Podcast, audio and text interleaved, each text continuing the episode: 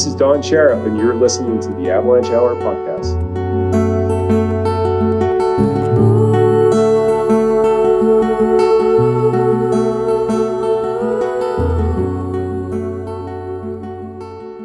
You are tuned into episode 4.3 of the Avalanche Hour podcast. I'm your host, Caleb Merrill. The Avalanche Hour podcast is presented by TAS Gazex, an avalanche of solutions, and our good friends at 10 Barrel Brewing. Drink beer outside. With additional support from Interwest Insurance. The goal of this podcast is to create a stronger community through the sharing of stories, knowledge, and news amongst people who have a curious fascination with avalanches.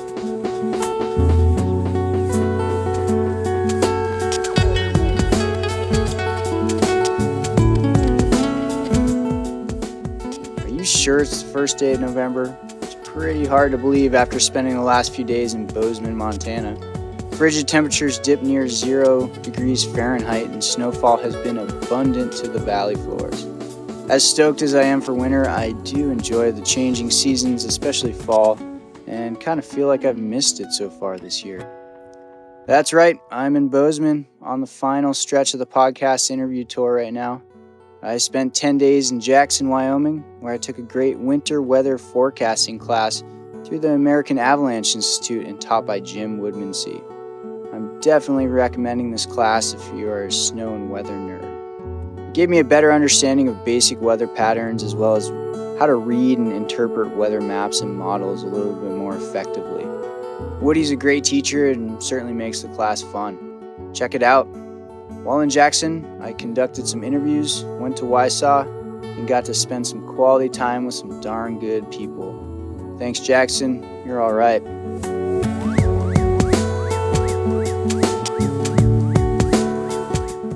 If you're listening to this as it comes out on November 1st, here's who I'll be interviewing in the coming week Don Bachman, Jerry Johnson, Kevin Hammonds with potential tour of the MSU's Sub Zero Lab, Jordy Hendrikx, Andrew Shower, and Doug Richmond.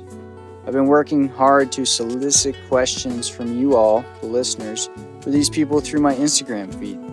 If you have questions for them, pop me a DM on Instagram or email me at theavalanchehourpodcast at gmail.com. I'll do my best to include them in the interview. On Instagram and Facebook, we are at The Avalanche Hour.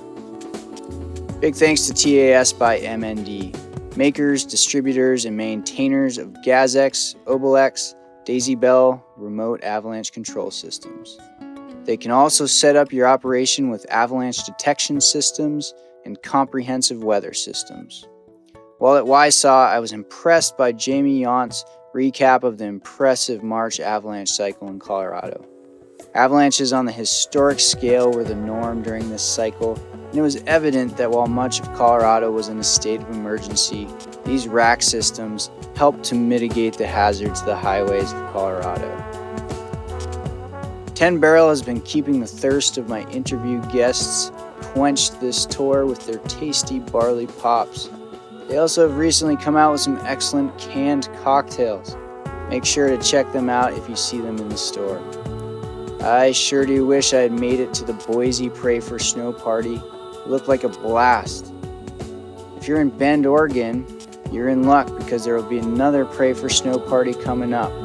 Sure to be a blowout. Here's Lucas Walks with a little public service announcement about it. Hey, what's up? My name is Lucas Walks, uh, athlete for 10 Barrel Brewing. And if you're around, they're going to be showing a ski movie that I worked on with them all winter called Walks This.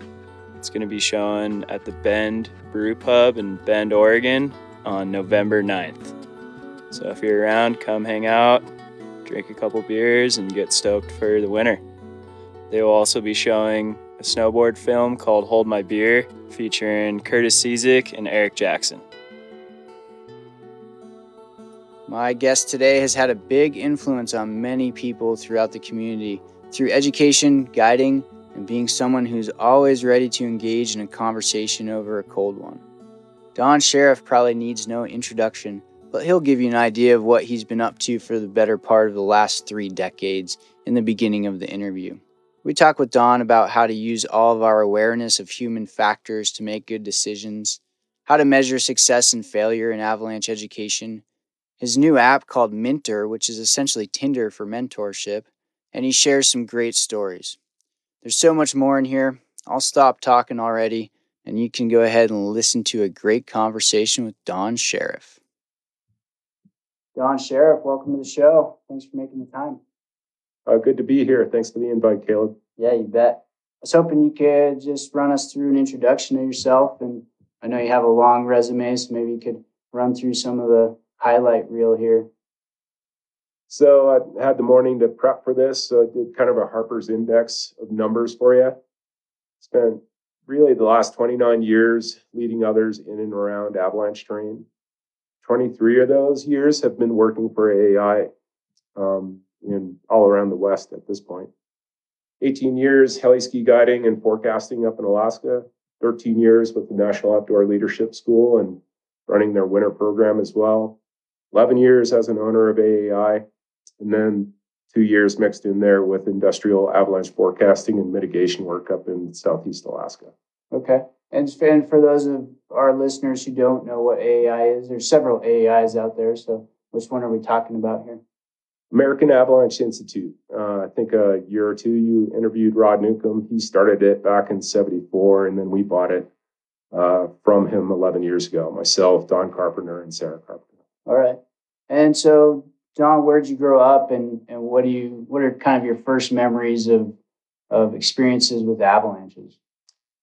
Um, like you, I grew up in Maine, and uh, going to New Hampshire as a teenager um, was mostly during the summer. Um, through college, I started getting into the Adirondacks and the White Mountains, and then following college, I uh, worked for the Appalachian Mountain Club for three years, and that involved construction crew as well as uh, caretaking the huts and uh, lots of ice climbing and backcountry thrashing on skis, and just uh, got to hang with the uh, Forest Service snow rangers up on Mount Washington quite a bit, and that really sparked my interest. All right, and then and then you migrated west at some point. What did that look like? Uh, I was I was caretaking up at Tucks at the Hermit Lake Shelter area. For those familiar with it, and uh, I had, saw another good two foot storm end with rain, and that was enough. 1990, I moved out, uh, started working for NOLS, and didn't look back. Nice. Uh, that that story is kind of similar to some others that I've heard over the years of of that progression from the Northeast out, especially to the Tetons. It seems like um, so. That's that's quite familiar.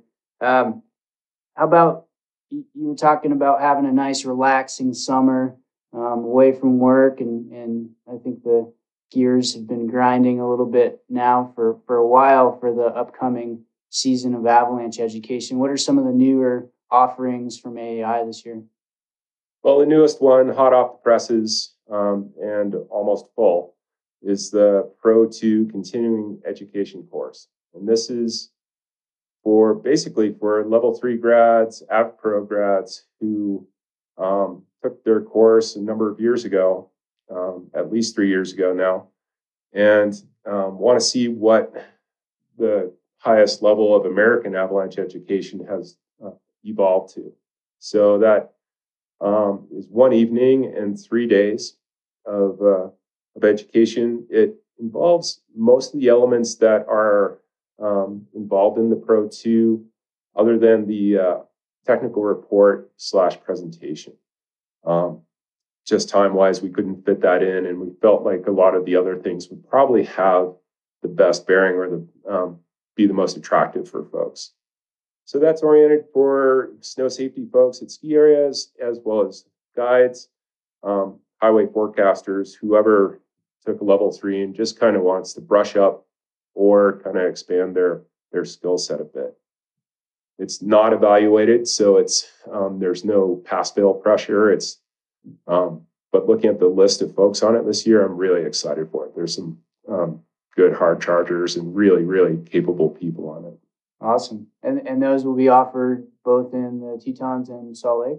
Yeah, initially our first one's going to be down in the Wasatch, but uh, our plans are to have them both in the Wasatch and the Tetons in the coming years. Awesome. That seems like a, a great target audience of of whom maybe has not necessarily fallen through the cracks, but certainly a needed um, benefit to some continuing education there. Um, any other offerings or, or what else you got going on? And and maybe speak about the I believe this is the last year for the bridge exam, right? That's right. And uh, there is some confusion as to whether it's going to be two or three years. Um, I think there was confusion on everyone's part, including ours. Um, but it looks like this is the final year. If you've taken a level two uh, course and you want uh, equivalency to the Pro One, basically it would be uh, your ticket to um, at least apply for the Pro Two in the future. Um, the two day bridge course is that opportunity. And it's course is kind of a stretch. It's kind of a two day exam, and they're, um, I think they're pretty good. We've had good feedback on them, and it's a good opportunity for folks who may not have continued their education to really kind of challenge themselves and bring their skills up to a good standard. So I, I think they're a valid course, but I'm also not that sad to see them go. Mm. Any advice for somebody that's that's about to take the bridge exam to to be successful? We have pretty extensive online course and videos um, that once you sign up, it gives you a lot of ideas of how to practice, what to practice, and just come in knowing that you can pass all the skills from snow pit um, work to the beacon test, which is super straightforward. It's just a matter of practicing. Um, yeah, just start that practice as soon as you sign up and get that material. If you're trying to do it in the last week, it's not going to feel near as comfortable or as easy.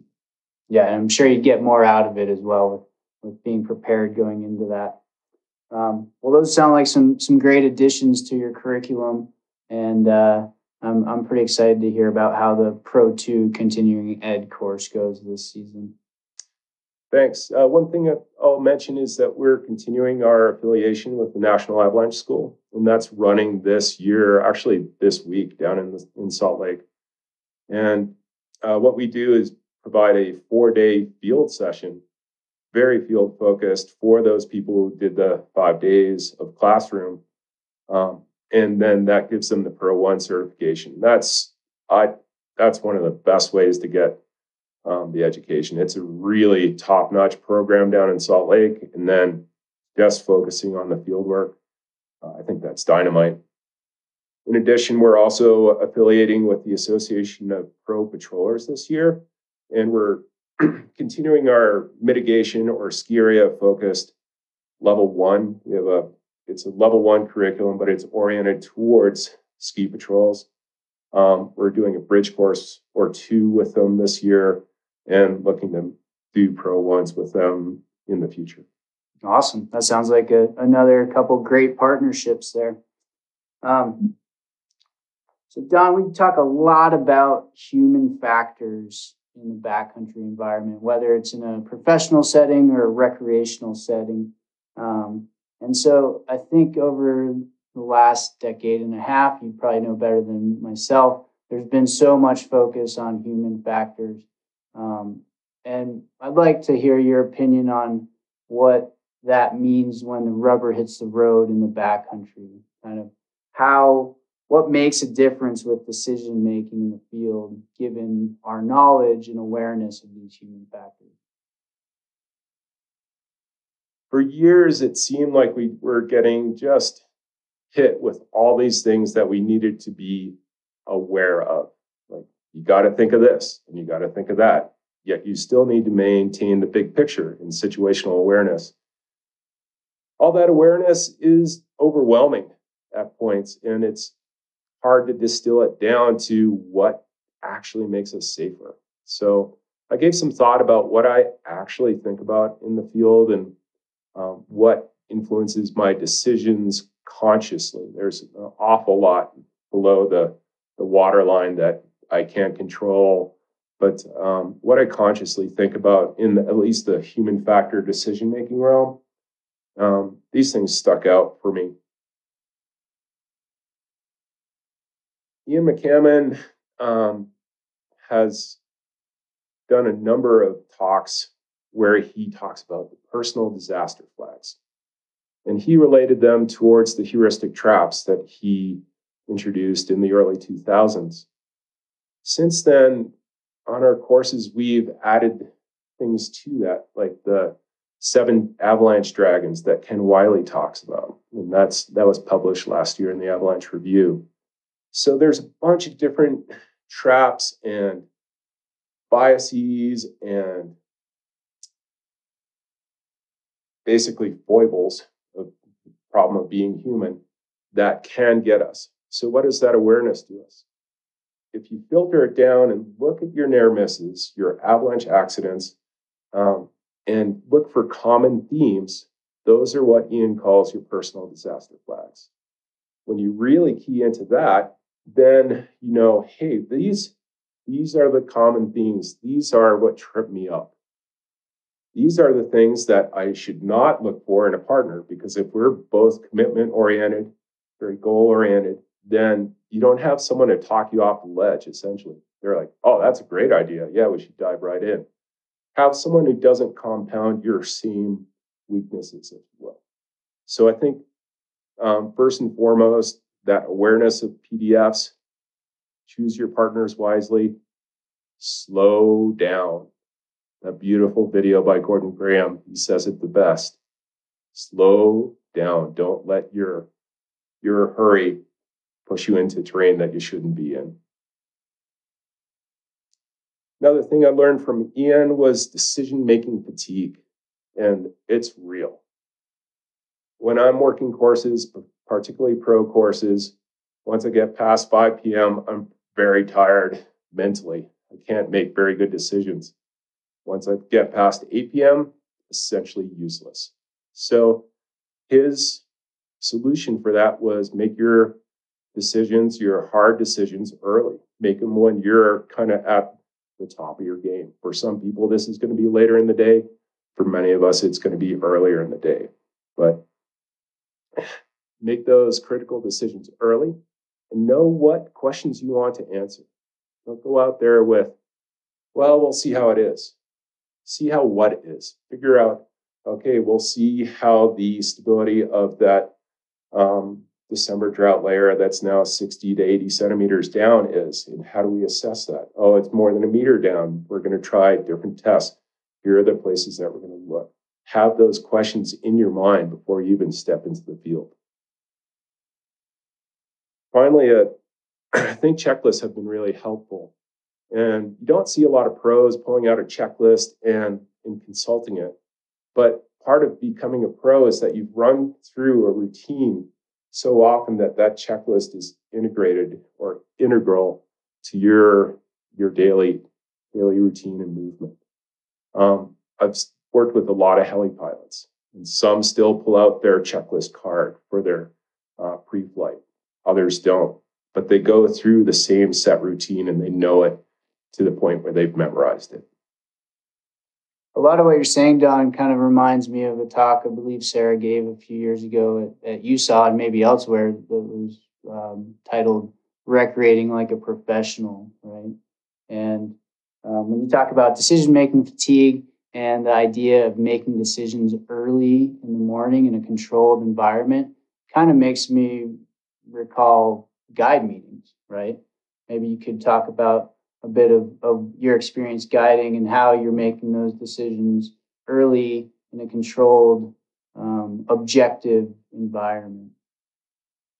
Boy, different guide services operate different ways. Many guide services, I believe you work for Ruby Mountain Heli Ski, and where you're making your run selections in the day without the pressure of clients going higher, steeper, deeper, um, and without having to look at previous tracks and basically making conditions based on what you understand as the the snowpack stability leaving the day yesterday and what's happened overnight.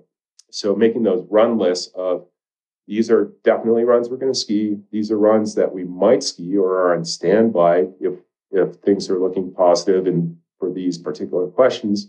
then these runs are off limits that's certainly one way to do it. Um, some operations um, eczema as an example, um, there's very strong resistance to these runs are good, these runs are bad. Um, but what they have is a um, morning forecast where they talk about the avalanche problems and they spend a lot of time addressing mindset. And the mindset actually controls a lot of the run selection. It's left to the guides to um, use all that they know and the prevailing mindset for the day to make their run selections, but it actually works really well. Uh, other operations, Alaska heli ski operations that I've been familiar with, are less likely to identify particular runs as they are to talk about terrain features, aspects, and elevations that are standby or off limits. It's when you're going out and working with 40,000 square miles, it becomes a lot harder to say um, these for a big day with three helicopters, these 100 runs are the ones we're going to ski. Sure. Um, so I, I did like how you kind of boiled down this awareness of human factors into some tangible things. So just to kind of recap, you talked about your personal disaster flags and picking a good partner. You talk about decision making fatigue and being being aware of that and, and doing some things tangibly to make the hard decisions early. What what are, what are your thoughts on kind of ongoing decision making fatigue that's kind of cumulative in a professional realm? So you're on your eighth straight day of avalanche mitigation work at the ski resort, or um, you know your your tenth day of ski guiding in a row. How do you combat that? that's a very, very real problem. And um, we all, you know, we remember the big storms that required just 10 days of getting up at three or four in the morning, day after day, and then going to well after dark. They're um, they're grinders. They're amazing in their own regard, but um, it's a lot about simplification as you get tired. Uh, my partner uh, business partner, Don Carpenter, um, he is in the same boat. He's essentially useless after after eight as well. So he'll do all the um, easy things at night. He'll pack his lunch for the next day, um, so that when he's functioning at a higher level in the morning, he can do other things or just get more sleep. Um, we tell people on our pro avalanche courses try and avoid couch surfing at your friend's place if you come to town to take a course because it, there's such long days that when you're um, up with the latest partiers and then again up with the early people going to work, you're just not going to get much rest. Um, I think it's a self preservation mode when you get into those long cycles of guiding and mitigation work where you simplify and you just basically it's all about you at that point when you're on your personal time. It's like, how can I maximize my sleep, my rest? So really focusing on that self care when you're out of the avalanche environment, sounds like. That and taking care of yourself in the field. Like it's pretty frequent that uh, I'll talk to instructors and like, oh, I didn't have a bite to eat all day. It's like, well, force yourself. It's it's not so busy that you can't at least eat a bar or two and drink some water. So um, set yourself up so you want to eat and drink. Bring food that you like and bring a thermos so that it's um, coffee or tea instead of cold water. Right.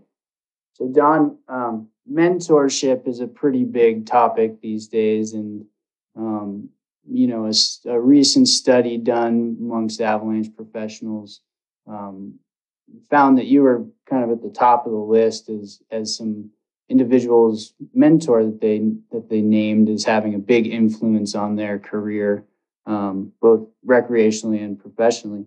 Um, you can't exactly go down to the mentor store and just kind of peruse the aisle and pick one out.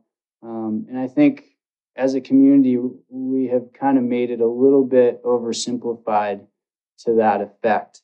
Um, so I'm kind of wondering what your two cents are on mentorship and coaching, um, how to how to develop that relationship. It, it certainly has to come naturally, I'm sure, but wondering what your thoughts are on that. Well, I think you bring up a good point between the difference between coaching and mentorship. And I think coaches, by and large, are far easier to find. And because they're not quote unquote mentor, doesn't mean that they're not going to really help you. So I look as coaches as people who can watch you perform tasks or um, check your knowledge with, and they may add tips or tricks or different techniques to help you through that process. Um, it's often coaching is an ongoing thing, and they may be adding advice as you're actually doing a task.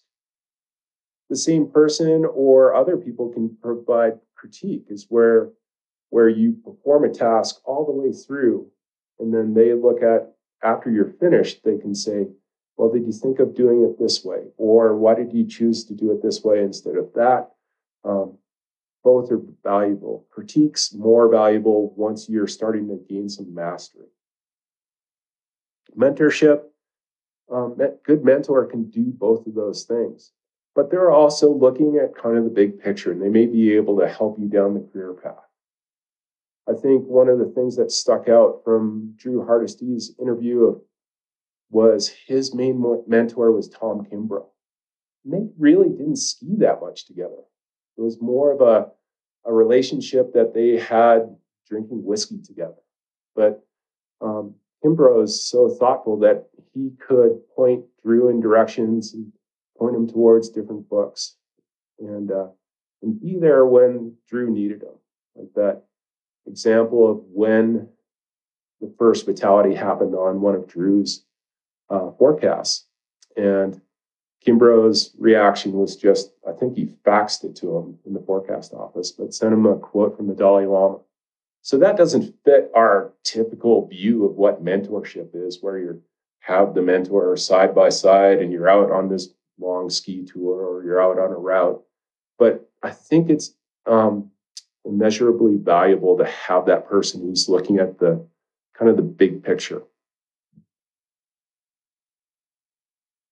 So when we think about mentors, it's almost um, maybe it's it could be helpful to think about that person that you would call after something really devastating happens. You know, if you imagine kind of the worst case scenario and you're needing to reflect on that experience, who would you call? Is that kind of what you're getting at here? Yeah, and it doesn't have to be devastating. It could be just a near miss, but it's like, hey, I blew it today. Mm-hmm. And here's what I think um, I did wrong, or here's what happened. Here's what I think I did wrong. I did wrong. What do you think? Sure.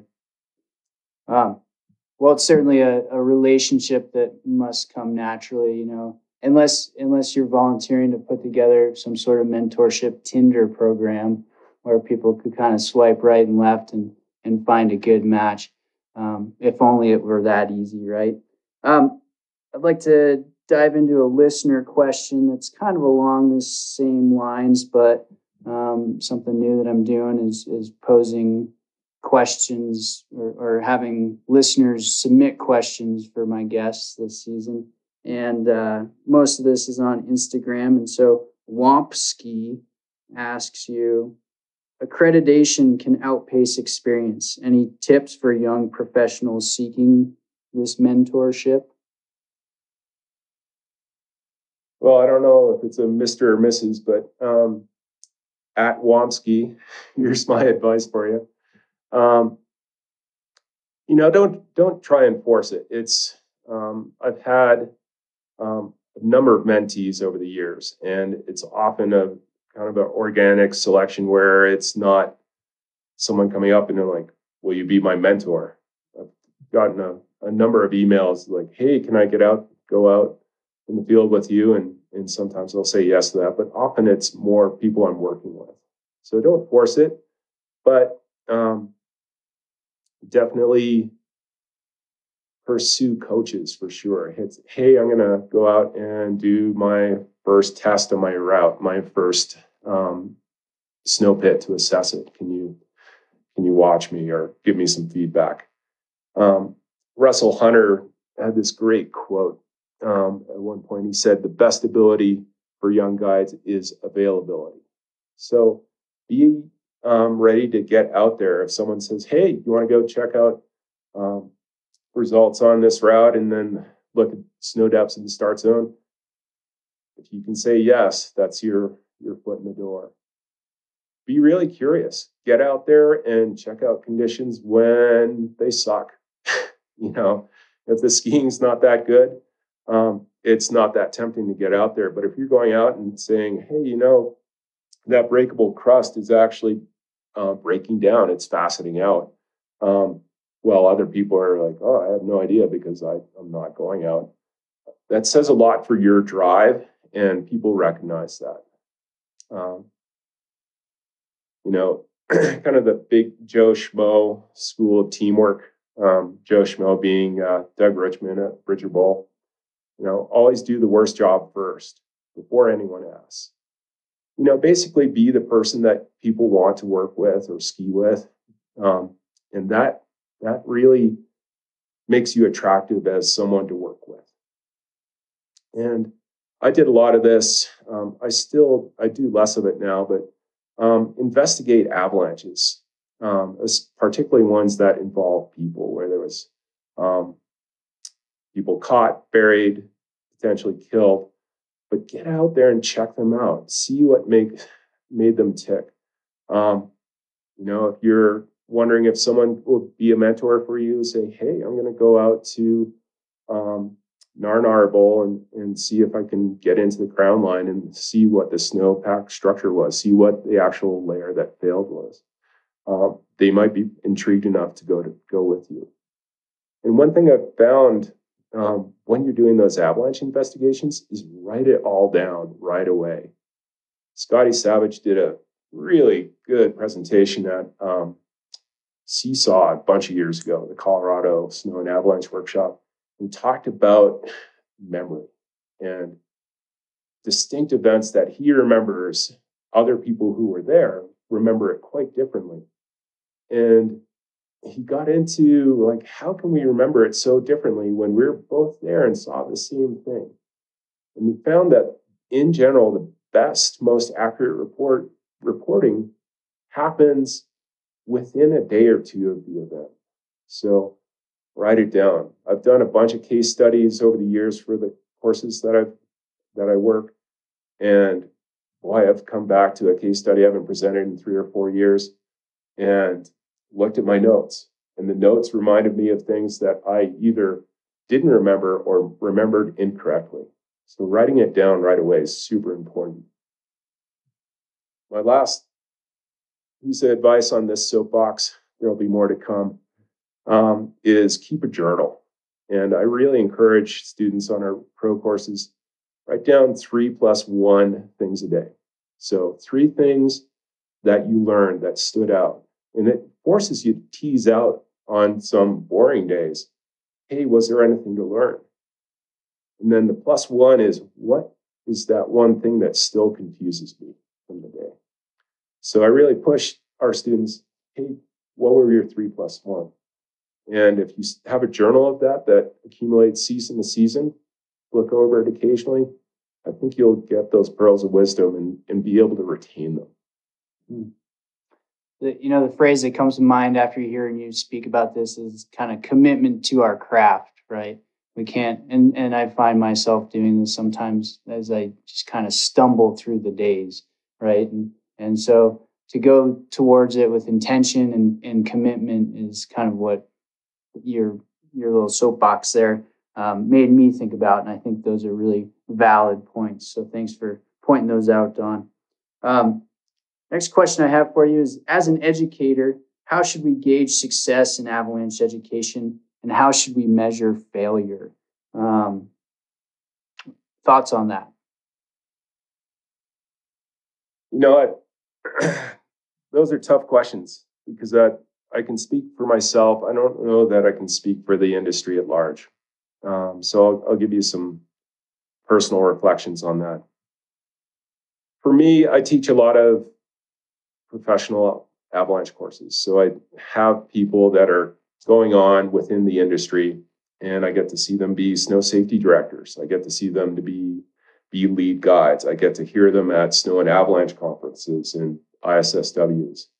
And that that is gratifying to see the next generation um, go beyond what what I've accomplished or expand upon um, basic things that that we've learned.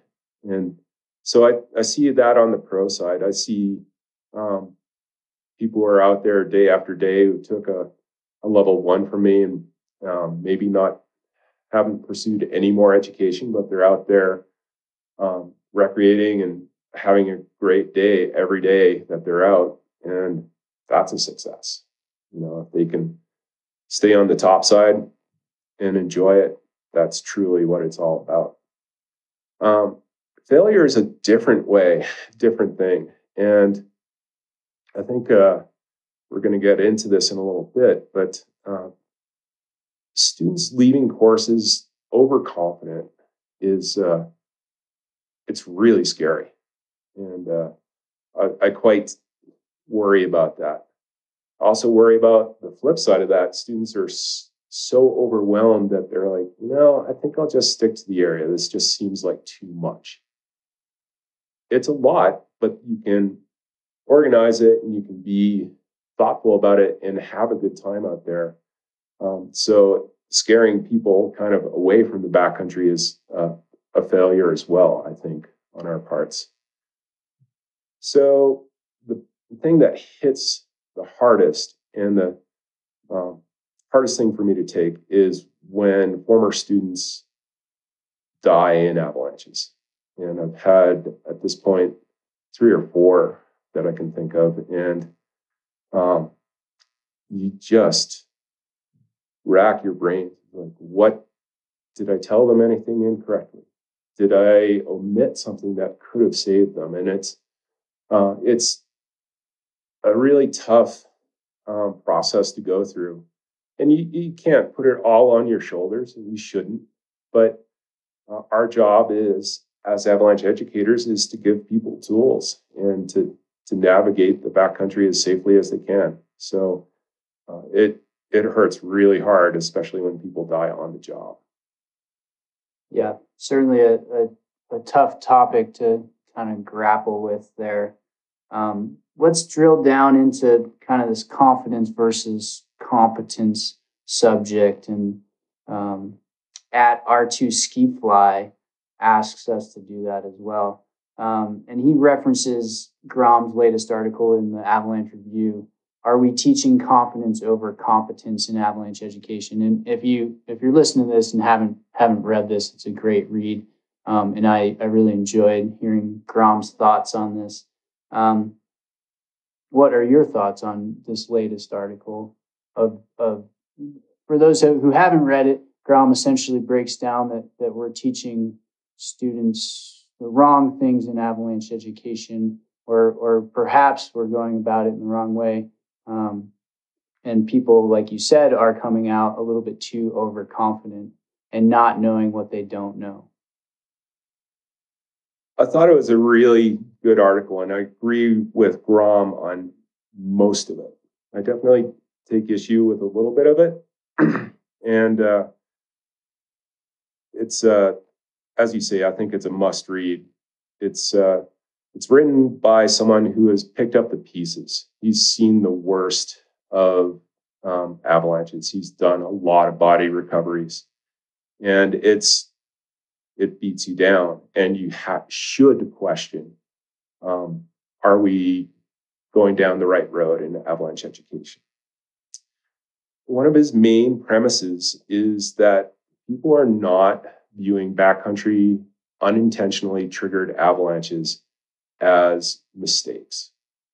And I think Dale Atkins last year at the at WYSAW um, hit to the heart of this matter. So think about this. This is how Dale started his talk. The pilot says, "We took off in really sketchy weather conditions, but we made it through fine." How do you feel about that pilot? Now, a skier says, we skied in really sketchy avalanche conditions, but we made it through fine. How do you feel about that skier? Chances are you're like, hey, that skier, they pulled it off. But that pilot, what was he thinking or what was she thinking taking off in sketchy weather conditions? We should know better.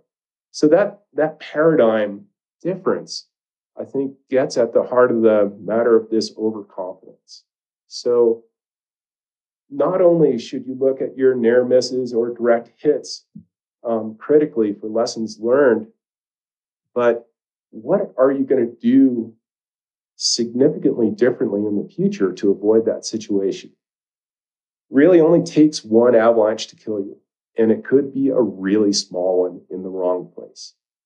It's um, it's a really unforgiving or wicked learning environment and I think Grom really hits it on the head that we're we're not taking these near misses seriously enough as a whole.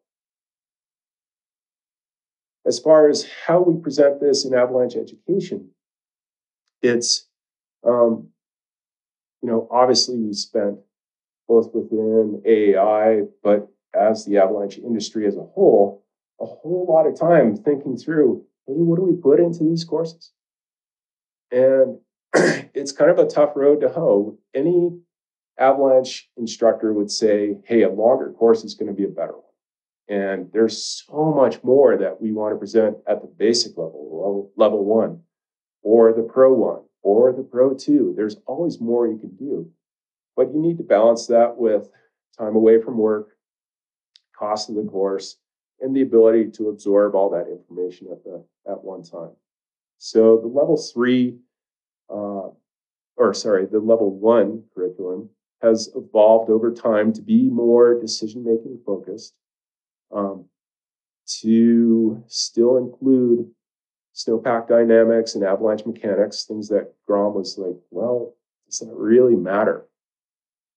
The thought behind those um, that information is it's a beginning of a continuum of learning if you don't have basic awareness of how the snowpack changes and how um, avalanches work, it's going to be harder to understand what you're seeing in the field. Those observations that Grom says, hey, these are the key. The mountains are speaking to you. So that's why it's still included. I agree. Class one avalanche data, avalanches occurring are, you can't beat that for information. But the mountains don't always speak to you in loud tones or even soft tones. Sometimes you go out there and there's no information that it's potentially unstable unless you start digging a hole in the snow. And that's those are tricky situations. If we don't start people down that process in level one, okay, well, that leaves a big road for people in level twos or pro ones to well, here's the start of your education in that. I think that's too late. But we do need to prioritize hey, class one data, collapsing, cracking, avalanching, that don't outsmart the avalanche. That's class one data that you have to pay the most attention to those factors. I think I, looked it up. Um, Grom said, if you keep your eyes open, the mountains will tell you all you need to know. I would argue that that's not always the case. Um, I remember one recon we were doing in Alaska for the heli ski season.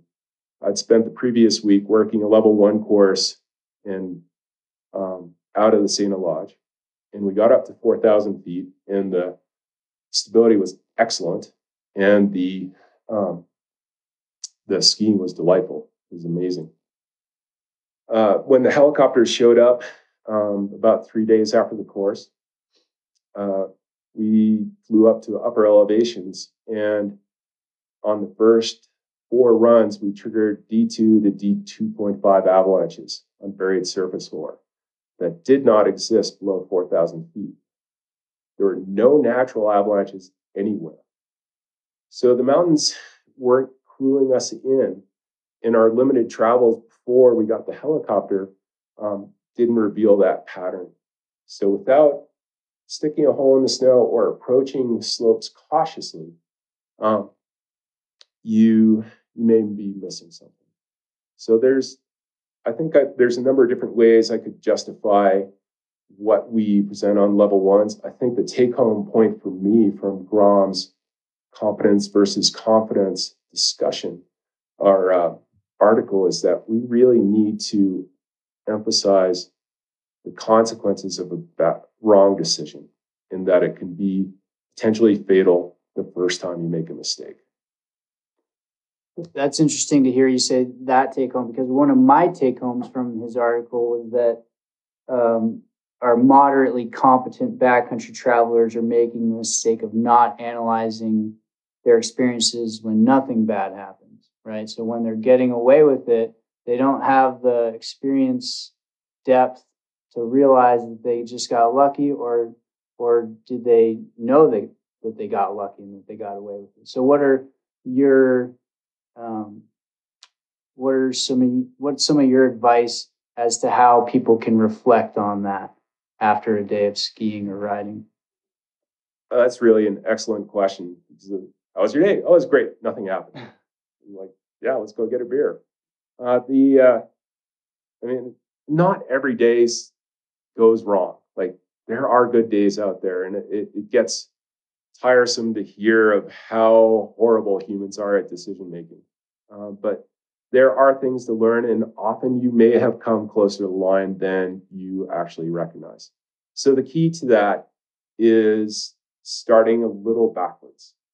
Where were you most exposed today? Where could a potentially um, uh, an avalanche have occurred, or could we have gotten hurt?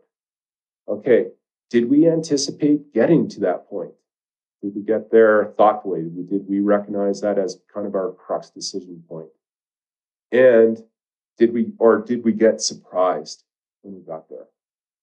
If you were surprised and then just kind of fumbled your way out of it and got lucky, um, at the end of the day, it may be the feeling of, yeah, it was a great day. Skied a lot of good powder. Yeah, it went great. But if you go back to that question, where were we most exposed? We're like, whoa, man, we really got surprised at that cliff band. Like it was, um, there wasn't a good route through the choke. We had to climb back out. Um, nothing happened, but boy, it sure could have gone poorly. I think that's a really good way to approach it is that where were we most exposed? And then work backwards from there. If it was a graceful approach to it, you anticipated it, and you came up with good solutions out of it. Great. It sounds like good, good decision making. The um, thrust of a book I'm reading now called Thinking in Bets talks about resulting and equating um, decision making process with outcome. And um, we can make poor decisions and have a good outcome. We can have a good ski day despite ourselves. Um, or we can make a lot of good decisions, but due to one unforeseen variable, we can get caught. So the results do not always equal the, the decision process. So you really need to question that pretty, pretty thoroughly. So what I got from that is that um, to intentionally debrief every day, and um, maybe I'm going out on a limb here, but I would I would expect you to recommend maybe writing this down, especially when it's significant learning. Yeah, that's definitely part of the evening meetings that we do as guides, and that's all chronicled. Um, question is whether anyone looks at it afterwards. But the uh, as far as personal learning goes, at least asking the questions. And uh, one year I tracked um, what Seth Carbonari calls margin. And how wide was my margin throughout the day? I found that the days with the narrowest margin, the ones where I had very little could go wrong before I'd have some sort of mishap or accident, um, were typically ones where I was out solo. And looking back through a season of that, I was like, well, I need to back off a bit of my not necessarily not go solo skiing, but definitely be smarter about my objectives. Mm. So, a question from our, a mutual friend, Jake Hutchinson. Jake wants to know what three things have had the biggest impact on how you understand, manage, and or teach about avalanches. Pretty big question there.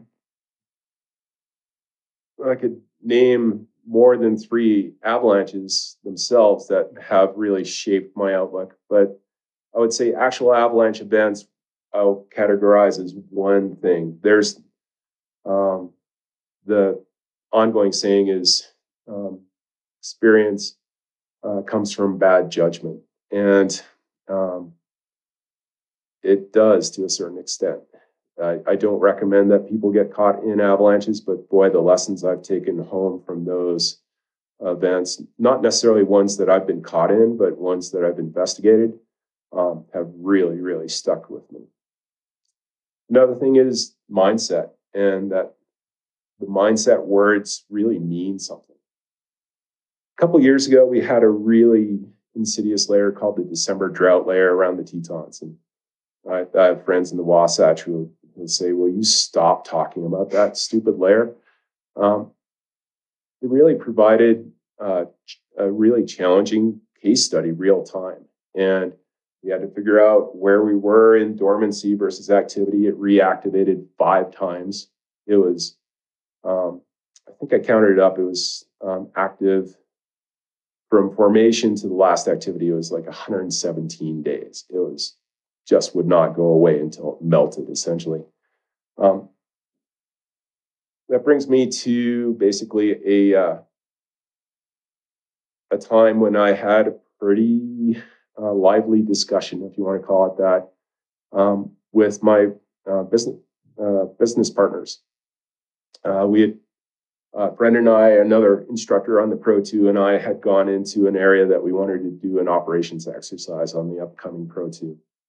And we had figured, we had dug a few pits and figured out that we felt good about approaching um, the bottom of this bowl and so that we could get eyes on all aspects. And we felt like it was a justifiable decision. Uh, my business partners were pointed out, hey, Exum Mountain Guides is, and amongst others, are in the entrenchment mindset. They're basically not going into anything that can avalanche at this point. They're just using the uh, the milk runs, if you will, because the consequences are so high if you get it wrong. And that didn't sit too well with me because I was like, well, we saw these different things where we came down, and I really feel like we could do it safely. But the the bottom line is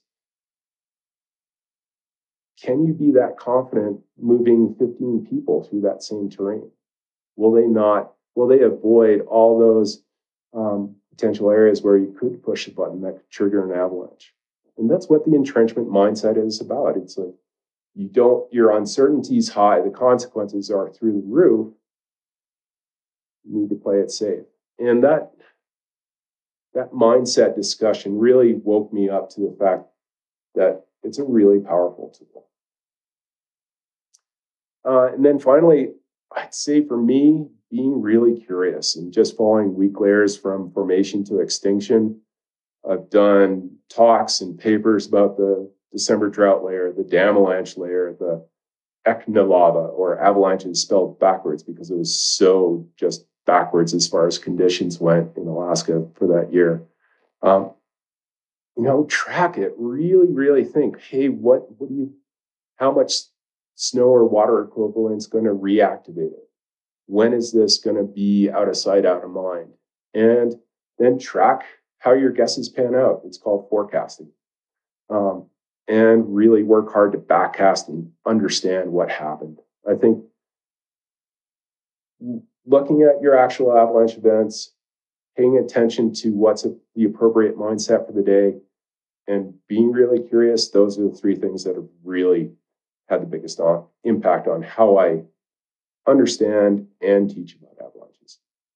That was very well said, Don. Um, something that that I'm interested in hearing you talk about briefly or, or not briefly, it's up to you, but is the, the disagreement of opinions, which it sounds like, you know, you have no problem having a disagreeing opinion with, with other people that you work with or recreate with, which I think is very important.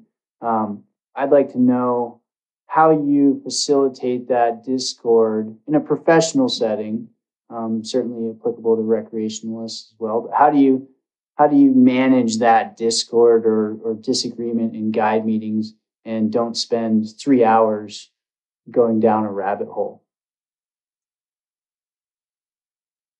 I think this will be a good one for you to follow up tomorrow because uh, um, Doug Workman, who I think you're going to talk with tomorrow, is the person who comes to mind when you ask this question.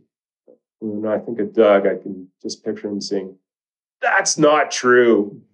Or his brother saying, What makes you think that? I really value that, that ability to question um, opinions on forecasted stability, um, run selection, all of that. And it, it's essential to being safe. You need to set up that atmosphere, but it, it is also tough to get called out, especially when you have a time pressure. Like, we need to get this guide meeting finished so that we can get out and get the clients who've been sitting still for four or five days, not flying, get them to what they want paid for. So, how do you keep that forum for dissent really open, yet manage it time wise so that it's effective and then manage it in a way so that um, you're not squashing people's opinions. And I think that uh, you need to listen, but you need to also recognize when it's basically coming around in a circle and there people are reiterating in different words the same concept. One way I've tried to address that is here's what I understand is the problem, or why you disagree. Is there anything else to add to that? And then if someone starts basically going in the loop again and trying to restate it, it's like, no, we've got that. Is there anything else to this? Um, and at that point, um, if you can explain why you think um, your proposal or your forecast is still correct, good luck, present it. Um, or maybe it's time to listen and like, okay, you're right. Or more commonly, hey, we don't know. Uncertainty is high. We need to back off our objectives. So I think uncertainty is a, is a good way to qualify this. It's like we don't have absolute answers here. Uncertainties pegged right now. We need to keep it simple and back way off. And maybe we can find out more information today through targeted observations to fill in some of the gaps in our knowledge, right? What are the specific questions we have to answer in the field? That should be always be part of the forecast discussion. Right. But I do agree that that that dissent in in guide meetings and out skiing recreationally is is pretty important, and everybody's voice should be heard. Absolutely.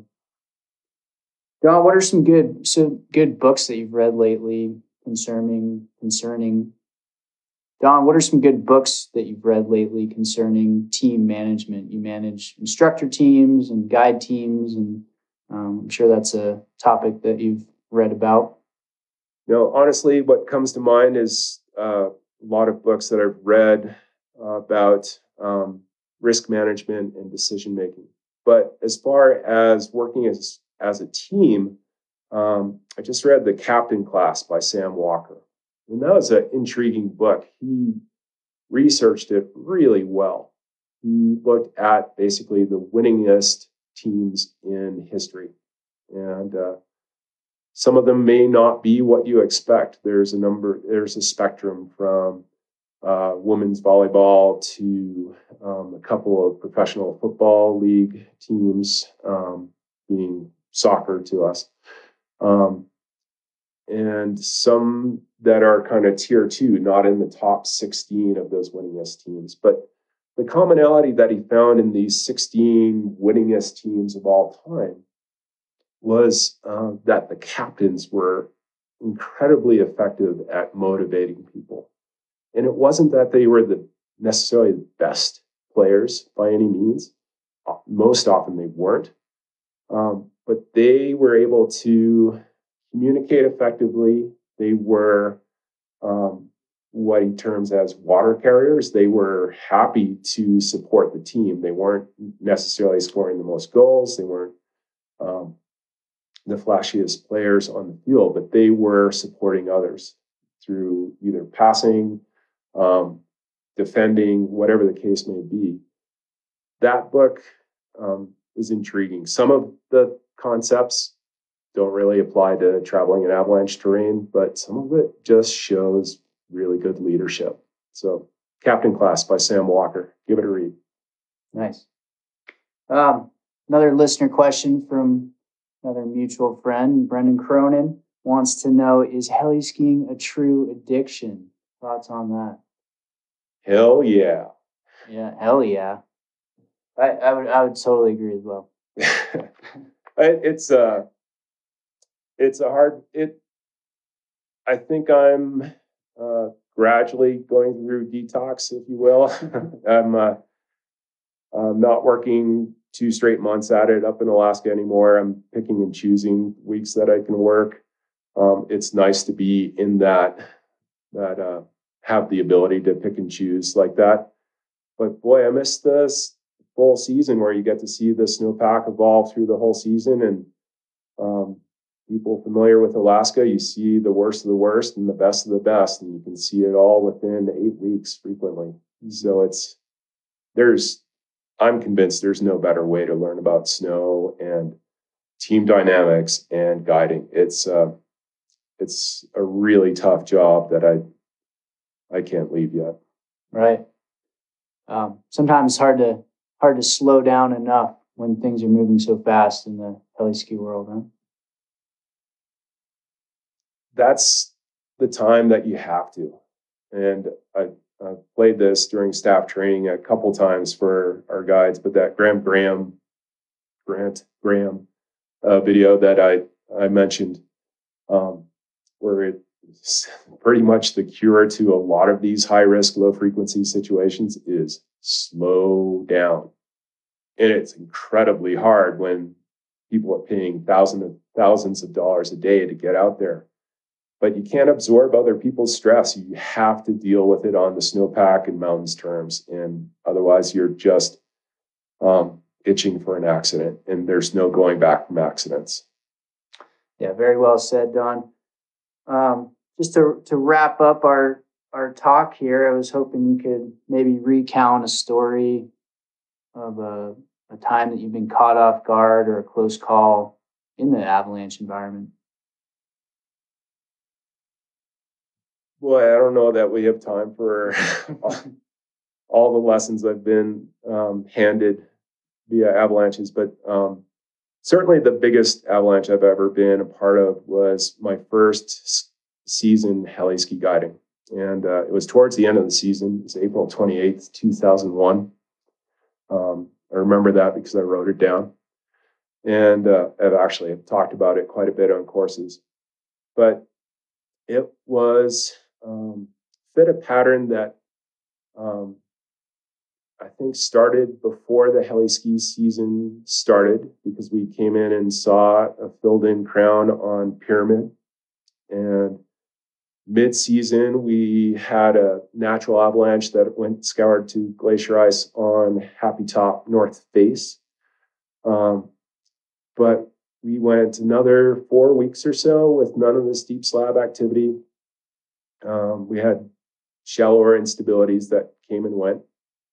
And overall it was an amazing season. It blew my mind. And to date, I think it was the best coverage I've seen in the 18 years that I've got it up there. So, um, yeah, we're in our last week. I had a group of the owner's best friends, and I was, um, we had had a great day of skiing, and we were finishing up.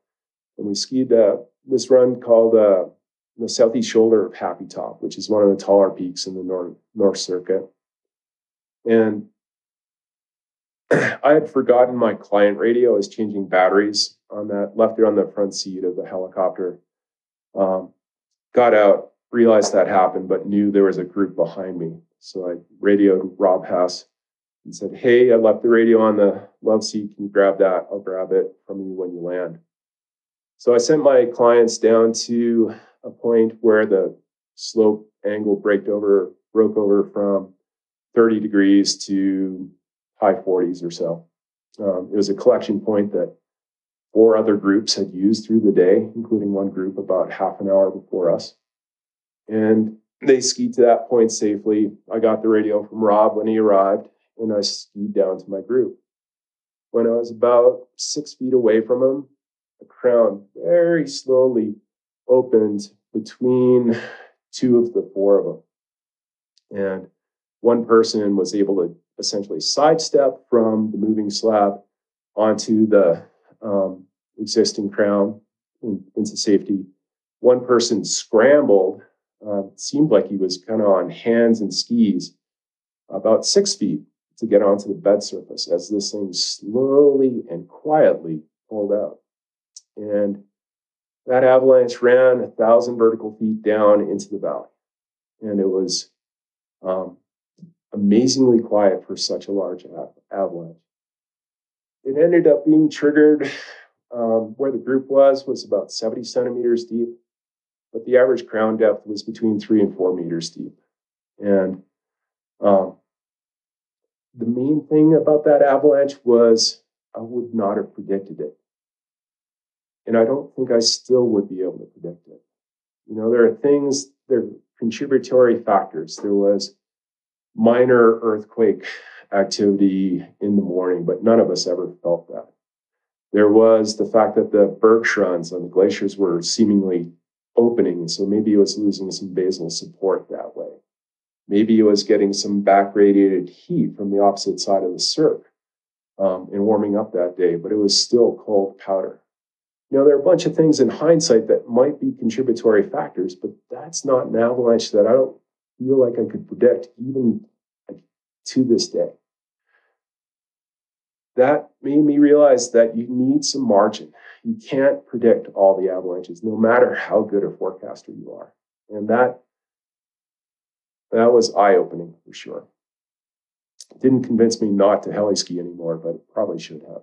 And so, and so that took out some tracks below that you guys had previously skied? Yeah, um, about 25 skiers worth of tracks from that very day. Wow. Sounds like you're you're still somewhat scratching your head over that one. And so yeah, like you said, margins and uh yeah, just realize that you can't predict them all. It's uh you'd like to think so. We learn more and more about avalanche mechanics every year, but you know, going back to what Grom was saying, be observant, be cautious, realize it only takes one. Right. Maybe trust that uncertainty. Yeah, for sure. Well, Don, I appreciate you taking the time today to sit down and, and share with the podcast and the community.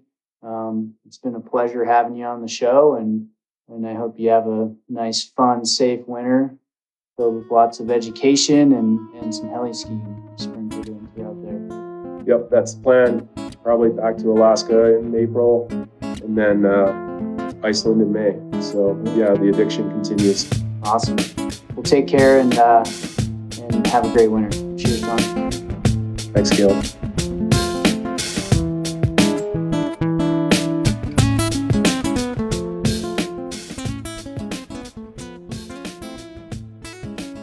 I sure do hope you enjoyed that episode. Unfortunately, there was some electrical interference that I hope wasn't too distracting for you. There are trade offs to everything in life, and for me, to conduct in person interviews takes travel and finding creative, quiet spaces to conduct the interviews. Unfortunately, they aren't always perfect. But as you listen to our podcast, think of it as that high dollar kombucha that you probably drink. You know it's high quality, but still there's all that organic scuzz in the bottom. Yeah, it's like that. Now go wash your mouth out with a 10 barrel beer or cocktail. Big thanks to Mike T, who creates the artwork for the show. You demand T. Our music today was performed by Anitek with the tracks Square One in the start of the show and Puddle Hoppin' in the end. These tracks are courteous of Free Music Archive and made possible by the Creative Commons license. Please rate and review the show on whatever platform you listen to podcasts on. Make sure to follow us on the socials. We are at the Avalanche Hour. Submit your questions for upcoming guests. Do it now. Do it right now. If you want to see a lineup, you can find it on the website www.theavalanchehour.com. While you're there, pick up a sweet new trucker hat or ski strap to help support the show. I'll probably throw in some some canned koozies if you make an order. And until next time, stay tuned, stay safe, and keep having fun out there. Cheers.